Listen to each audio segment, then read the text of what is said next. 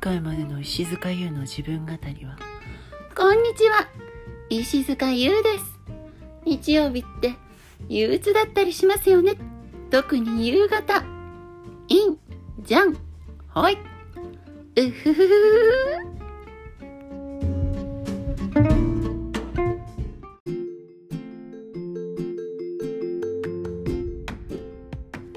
イレブンイレブン。いい気分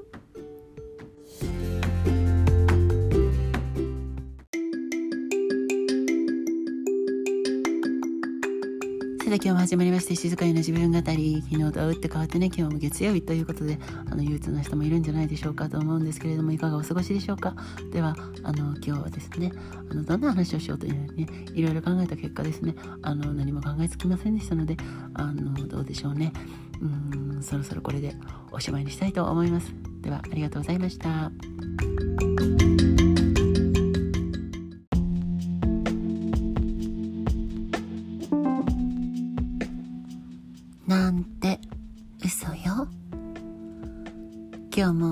も石塚優の自分語りを聞いてくださってあ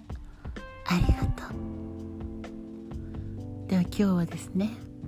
あのちょっと話したいことがあってこの放送放送というか配信というかしております。何かと申しますと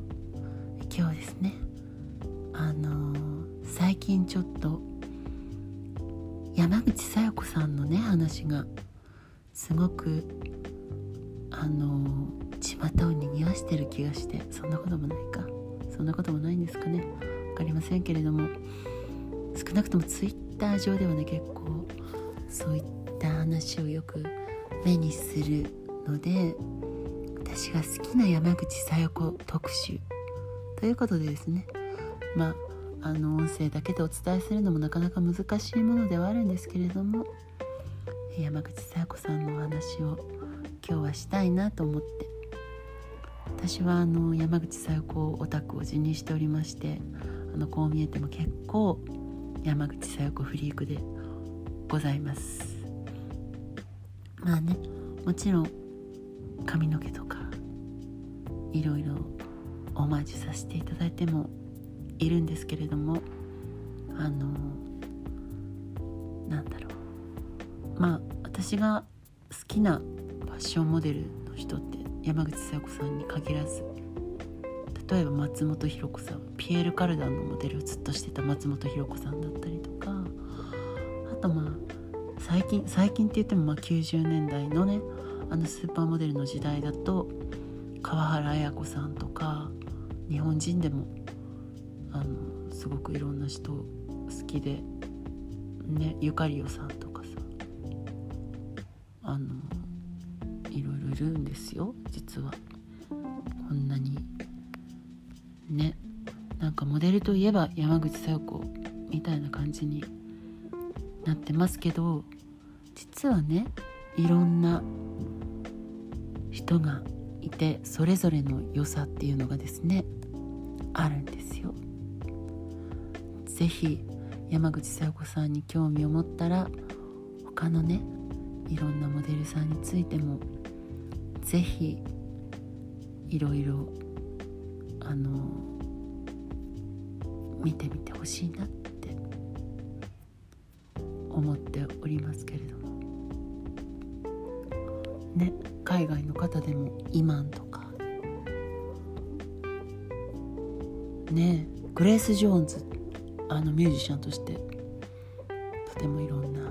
ことをやってらっしゃる、うん、今でもね精力的に活動されてますけど。もともとグレース・ジョーンズも山口小夜子さんと同じ時代にあの伊勢三宅とかのショーのトップモデルでいらっしゃったね。あとジェリーホールとかね。そういろんな方がいらっしゃるのでね是非山口小夜子さん。もちろん素敵なんですけれども山口小夜子さんだけではなくたくさんのモデルさんのことを是非調べて知ってみていただきたいなって私個人的には思います。そしてあのモデルっていう仕事の素敵さそれぞれのあのその人にしかないものを生かしながらうんその時表現するべき服だったりとかそういうものをちゃんと表現するっていうなんだろうすごくすごくすり合わせが必要なお仕事だなって私は個人的に思うんですよね。なんかどちらかだけではダメ。あの完全にマネキンみたいになってしまっても私はダメだと思うしなんかその人の個性があるからこそその服をよく見せられるみたいなところがすごく大事なんじゃないかなって私はなんか最近になって個性派が出てきたっていうけどいや昔からそうじゃないって私はすごく個人的には思っております。はいそしてですねそんなその上でですね 山口小夜子さんについてちょっとあのいろいろ話したい。まずね彼女のプロフィールから皆さんに知っていただきたいなというふうに思うんですけれども、えー、1949年の9月19日乙女座です。乙女座。で一人っ子だったと。でねあのまあもともと横浜に生まれ育ってあのそして、えー、高校卒業してからえー、杉野杉野っていうね杉野ドレスメーカーという服飾の目黒にあるんですけどもそこの学校に通いその後1971年にプロのモデルとしてデビューして、え、まず山本関西さんのショーで最初に注目されたのかな。あの山本関西さんが、えー、ロンドンでねコレクションをしてでもう歌舞伎をテーマにしたそれがショーでですね。それを日本で持って帰ってきてやろうっていう時の、えー、オーディションでまず受かってそしてモデルをしたのがきっかけで結構いろんなモデルをするようになった。でも1970年くらいからモデルの活動はしていたみたいで「あんあん」だったり1970年の「あんあん」にもね確か載ってた記憶があるのでその頃は結構カッパじゃなくてそれこそあの金髪とか茶髪のかつらをかぶってモデルをしてたりっていうこともしてた。その頃はやっぱりハーフモデルいわゆるハーフモデル全盛の時代。まあ今でもそうなのかもしれませんけれどもそのいわゆる日本人っぽい、ね、山口小夜子さんのようなおかっぱで綺麗な斜めみたいなものはあまり受けないとされてた時代でもあったんですね。でもそこからまあでもね機運はあったと思うんですよ。もともとそのあの田舎にね行こうみたいなその地方日本の地方に旅しようっていうキャンペーンが結構いろんな国であのあいろんな国でじゃないその日本の中のあの観光の事業の中で会社とかが結構それをやったりしたりしていた時代でもあってまあその日本っていうものにもっと着目していこうという機運は実は少しずつあったのではないかなと思います。そしてまあそんな中えみ、ね、山本関西さんのショーで注目を集めてあであとザンドラ・ローズっていうあのデザイナーさんがいてそのザンドラ・ローズ、まあ、本当にあのいわゆるヒッピーのようなあのアメーバみたいな柄のドレスとかをいっぱい作ってたブランドのデザイナーサンドラ・ローズのロンドンまあロンドンの、えー、デザイナーさんなんだけどその人の来日ショーでも確かあのオーディションに受かって、まあ、それが前後どっちかは分かんないんですけれどもその辺で、えー、結構出てきたモデルさんなんですね。で、えー、1972年に、えー、パリコレクションに初めてえー、出てこれはですねえっとね名前と忘れちゃったな。えっと初めてのパリコレのねショーのね本も持ってるんですけど今手元になくって。えっとジャンマリー・アルマンだ。ジャンマリー・アルマンというブランドの、えー、オートクチュールショーにそのテーマがですね日本だったんですよ。日本を旅した時のことをデザイナーが、えー、ジャンマリ・アルアルマンが、えー、デザインしてそしてえー、コレクションとして打ち出した時に、えー、初めて山口小夜子さんはモデルとしてパリコレに出演するんですね。で結構日本で初めての日本人初めての、えー、ファッシえっと、パリコレモデルとすごく言われるんですけども実はそうではないんですね。えー、ルイ・フェローという、えー、デザイナーに見出されてアジア系のモデルとして初めてパリコレに起用された松田和子さんという、えー、デザイン、えーブラえーと、モデルが初めてだったりとか、まあ、それこそさっき私が好きって言った松本博子さんは60年代にピエール・カルダのモデルとして、えー、見見出されてずっとパリでそうモデルをピエール・カルダンのモデルだったりをしていた松本博子さんっていう人がいて、まあ、松本博子さんはねあのフランソワ・トリュフォーの「家庭」という映画にも出演していてそこでも謎めいた日本人女性みたいなすごいステレオタイプな役をやったりしているんですけれども、まあ、それを置いといてそういう人がもう先んじていたんです。ただ山口小夜子さんの凄さというのはそこからなんですよね。パリコレクションにあの日本人やアジア人がいない時に起用されたということももちろんすごいことなんですけれどもそこからやっぱり独自のスタイルをモデルとして打ち出していったそして表現者としてあのどんどん自分の表現を深めていったというところに私は凄さがあるというふうに思っています。で1972年に、えー、ジャンマリ・アルマンのショーでパリコレクションに起用されてその後、まあそれこそ日本人デザイナーがねその頃パリのコレクションにどんどん進出していった時代でもあって、まあ、高田健三さん一世三宅さんたちのモデルとして、まあ、パリコレクション出演しそのままねいろんなデザイナーのショーに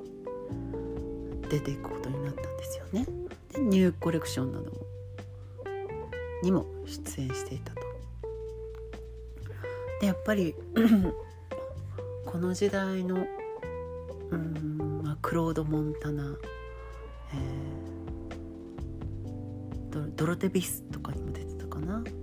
あと本当にいろんな人のショーに出た。それこそあのずっとねあのシャネルのデザイナーをやっていて最近お亡くなりになって今年のねあのメット柄のあのなんだっけテーマにもなっていたあの白髪の人。もう最近名前がど忘れしちゃって全然出てこない。えっ、ー、とシャネルのずっとデザイナークリエイティブディレクターだったあの人。あの人。あの人だよ。もうあの人。あの人だよ。どうしよう全然出てこない。名前が。カール・ラガーフェルド。カール・ラガーフェルドのコレクション。にも確か出てたしもちろんシャネルにも出ていたしあのバレンティノとかイタリアの、うん、ショーにもミラノコレクションにも出てたし本当にその時代のショーほとんどに出演していたと言っても過言ではない。そしてねティエリー・ミュグレーとか、うんでまあ、クロード・モンタナもさっき言ったけどその80年代になっていくにつれその80年代の先鋭的なデザインを打ち出していった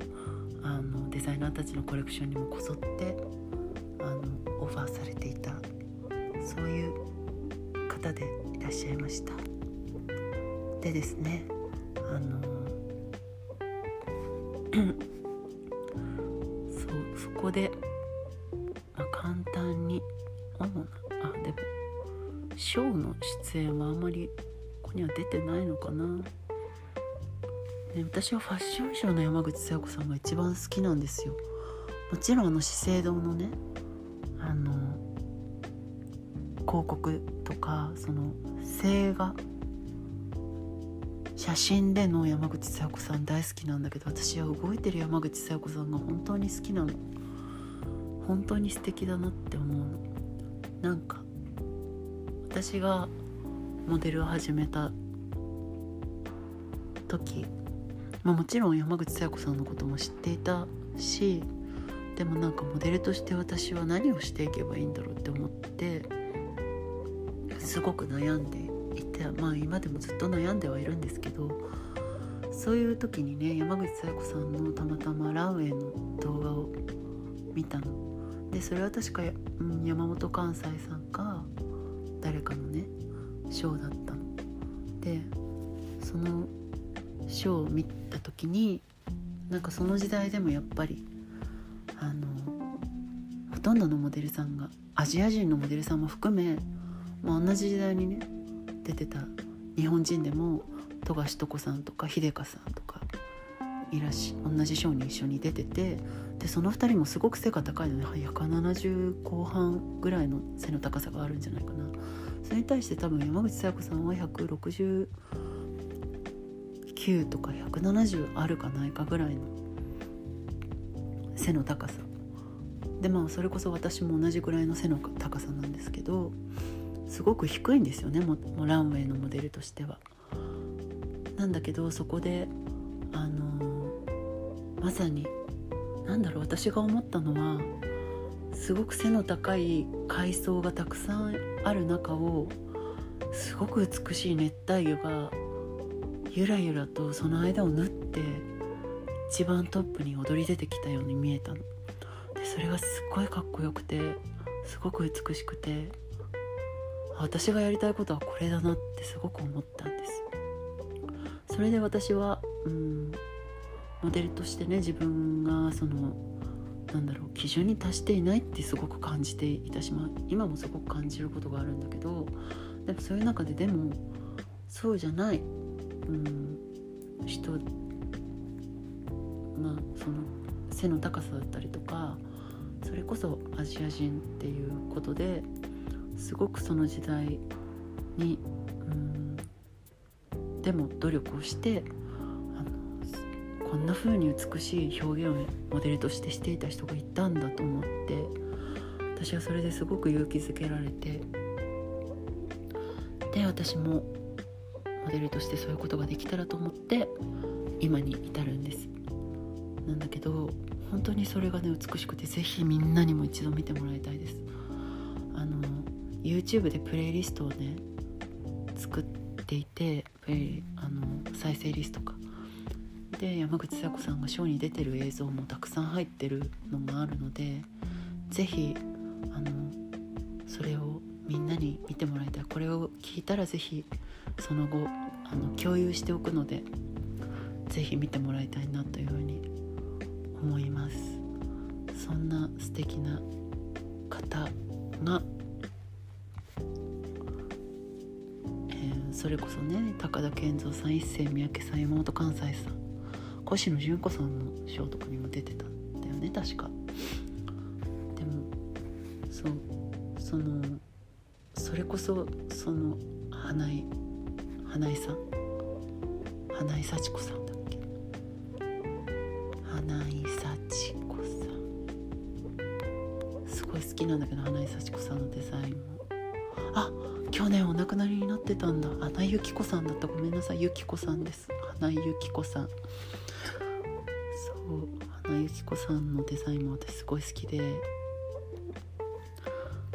あのそれこそその時代のね日本人のデザイナーさんってその、まあ、日本日本を含め、まあ、日本だけじゃなくていろんな、まあ、それこそヒッピームーブメントとかの波も多分あってそこから派生したものだったりもするしいろんな世界の情勢だったりもあのファッションって世界の情勢だったりいろんな文化が密接に関わってくる実はものですごくあの時代を見る一つの指標としてとっても大切なものだっていうふうに私は思ってるんですけどそうその、ね、70年代山口小夜子さんがショーに出始めた70年代ってそれこそいろんなあのアジアだったりとかの民族の、えー、衣装だったりとかいろんな文化がチャンプルっ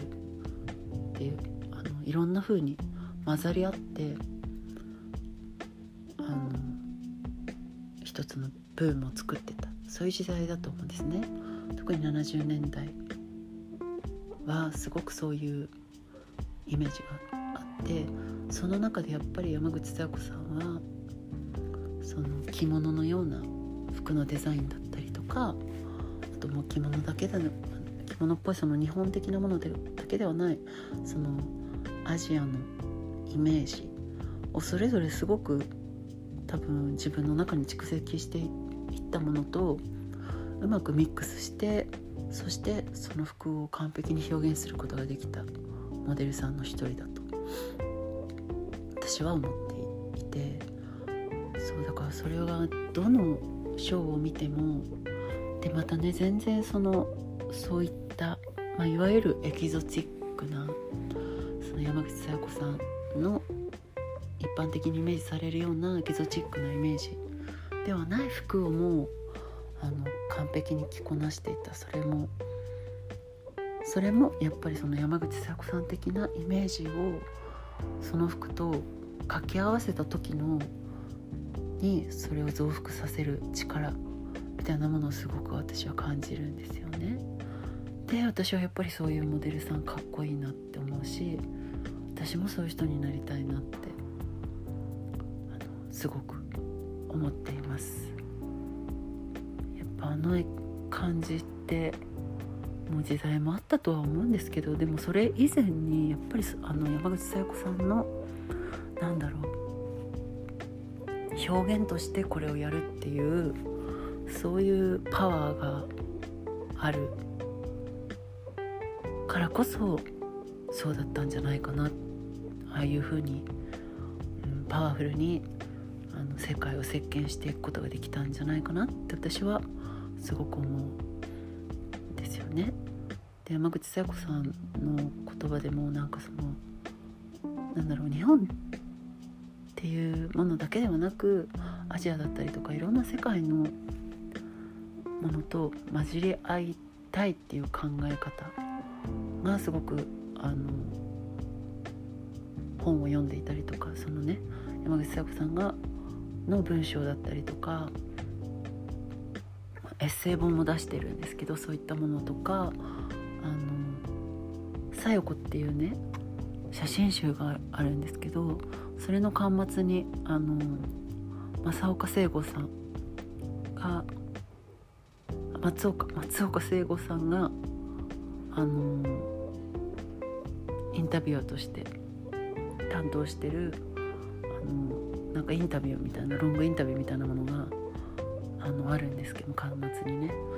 それでもすごくそういうそういうものを読んでいてもすごくそういう考え方を感じる。である文化とある文化私これは私の考えなんだけどある文化とある文化が全く別のものがあのぶつかり合った時というか融合し合った時一つにのものとして出会った時になんかどんな美しさが生まれるんだろうみたいなことをすごく考えていたんじゃないかなって私は思うんですよね。それで私はこの人がすごく素敵だなって思うんです。でやっぱりあの あの旅あの旅番組みたいなものとかでその旅をしてるところ山口小夜子さんが旅をしてるところとかがあったりとかそういうシーンがあったりするんですけどもやっぱりいろんな文化に対してすごくまっすぐに真摯に向き合ってる感じがあってなんか私もそうありたいなってすごく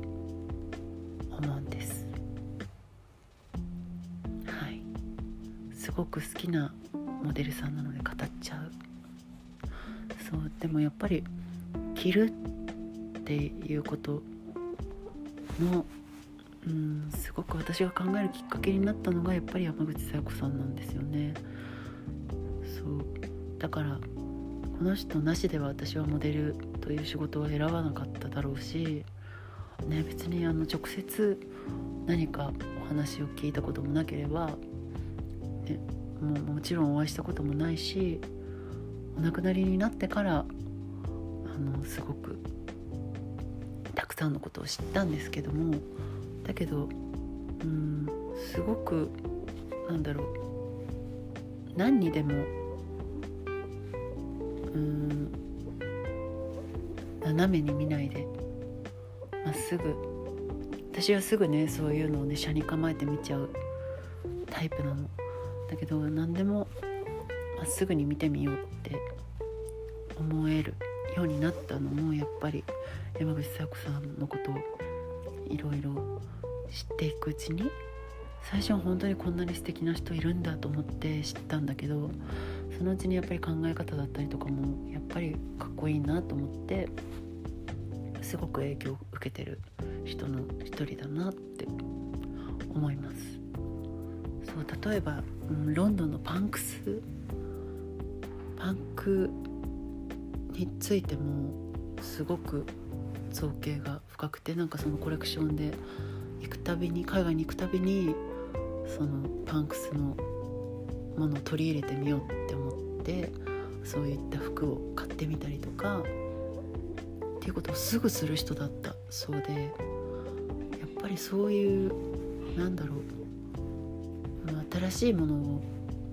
どんどん取り入れていく。新しいもの時代のなんか彼女も確か言ってたんですけど時代のどこかにねほんの隅っこに現れたものが大きな渦になっていくみたいなものがあるじゃないですか。そういったものを感じ取って何でも取り入れてみようって。特に着るということに関してそのアンテナがすごくあり続けた人だなって思います。私たちもやっぱりそうありたいしなんかそうやって斜めに見ずにまっすぐいろんなものをなんかあこれ素敵だなって思うことに何だろう真摯に、うん、素直に生きていくのってすごく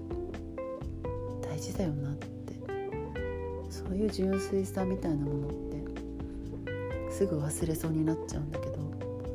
そういうものを大切にしたいなってあの彼女の本だったりとかそういうものを読むとなんかね彼女言葉とかを読むとすごく思います。そう。でまあやっぱりそういうアンテナがあったからこそコレクションだったりでそういったいろんなものが混ざり合ったその時代のデザイナーさんたちの、うん、意思服だけではなくそのデザイナーさんの意思を体現することができた人だよなってすごく思います。だからそのすごくねエキゾチックな日本的な資生堂の CM みたいな一面だけがすごく取り沙汰されてしまいやすいアイコン的に見えてしまいやすい人ではあるんですけれども、まあ、モデルだからねもちろんそういうところもあってとしかりなんですけれどもうんやっぱり彼女を見ているそのさや子さんのその資生堂のねクリエーションだけじゃないいろんなものを見るにつけそこだけじゃないなって。そしてやっぱ資生堂の、まあ、例えば私は CM とかをいろいろ見たりとかしてその中でもやっぱりそのあの一つだけのイメージにとどまらない。あのねまあ、それこそ中村誠さんとのあの現代の勢いを作ろうっていうテーマだったそうなんですけどもあれは。そういうテーマで作られたあのグラフィックですね。あの資生堂のグラフィックデザイナーさんの中村誠さんのあのとのクリエーションはもう本当にあのネオジャパニーズというか日本的なイメージをより新しくそして美しくするっていうすごく意義の意義深い美しいものではあると思うんですけどもあの資生堂の例えば、ね、同じ資生堂でも CM だったりとかの中でもいろんな顔をやっぱりあの いろんな美しさを体現していてその美しさって一つだけじゃないその一人に対しても一つだけじゃないっていうことをすごく感じるんですよね。だからなんかそのその側面だけじゃないその人って誰しもそうなんですけれどもすごくいろんななんだろうアンテナを張っていろんなものを取り入れていろんなものを着ることができた人だったんですよね。そうやっぱりすごく南国みたいななんか南国のエキゾチックさの時もあれば東洋の美しさの時もあるし、まあ、ヨーロッパの国の中にいる美しさの時もあるしいろんな場所とか、あ、る時はやっぱり熱帯魚みたいな時もあれば一輪の花みたいな時もあるしブーケみたいな時もあるし、うん、そういういろんな側面がある方だなって思うんですよね。そこが私は山口小夜子さんが大好きな私も同じようにはできないし私は私なりにそういうことをやっていきたいなと。私が同じように全く同じようにやったとしても私でしかないわけだから。っていうこともやっぱり思わせてくれる素敵な方ですよね本当に。一旦 CM です。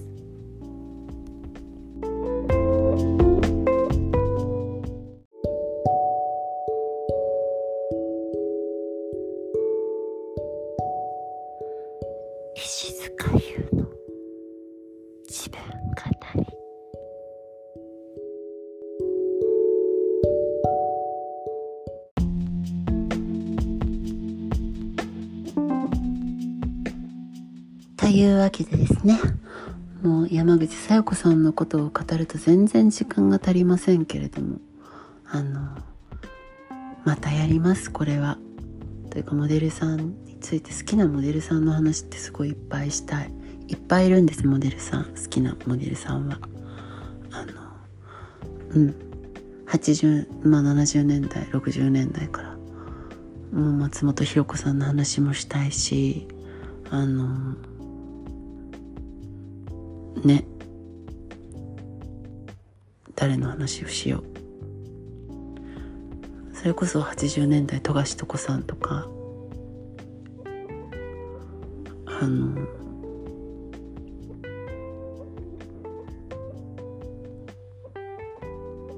ね80年代の秀香さんとかの話もしたいし。それから90年代のいますから。たくさん。たくさんいるんですよ。実は。ねそれこそ川原綾子さんとかもめっちゃかっこいいし、ね、富永愛さんも素敵だし。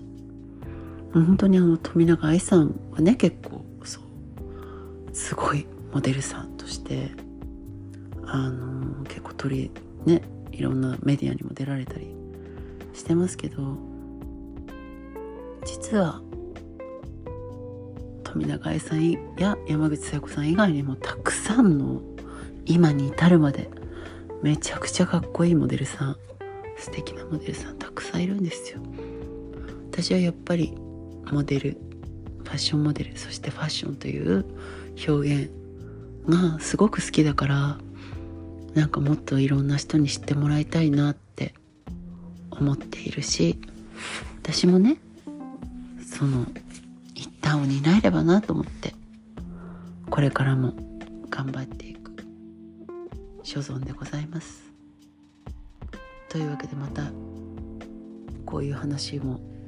ね今日は月曜日だし雨だしっていうことでちょっとこういうしっとりした話題をしっとりした感じで話すそういう日にしてみましたけどいかがだったでしょうか？今日もなんかこういうのも良くない？こういうのもいいでしょ？うね？またやりましょう。というわけですね。本日もお聴きくださってありがとうございました。石塚優でした。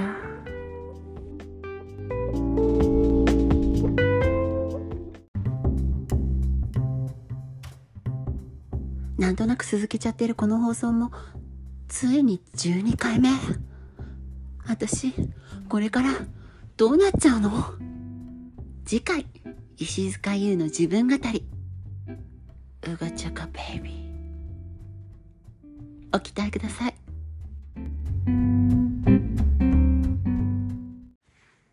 この番組は石塚優の提供で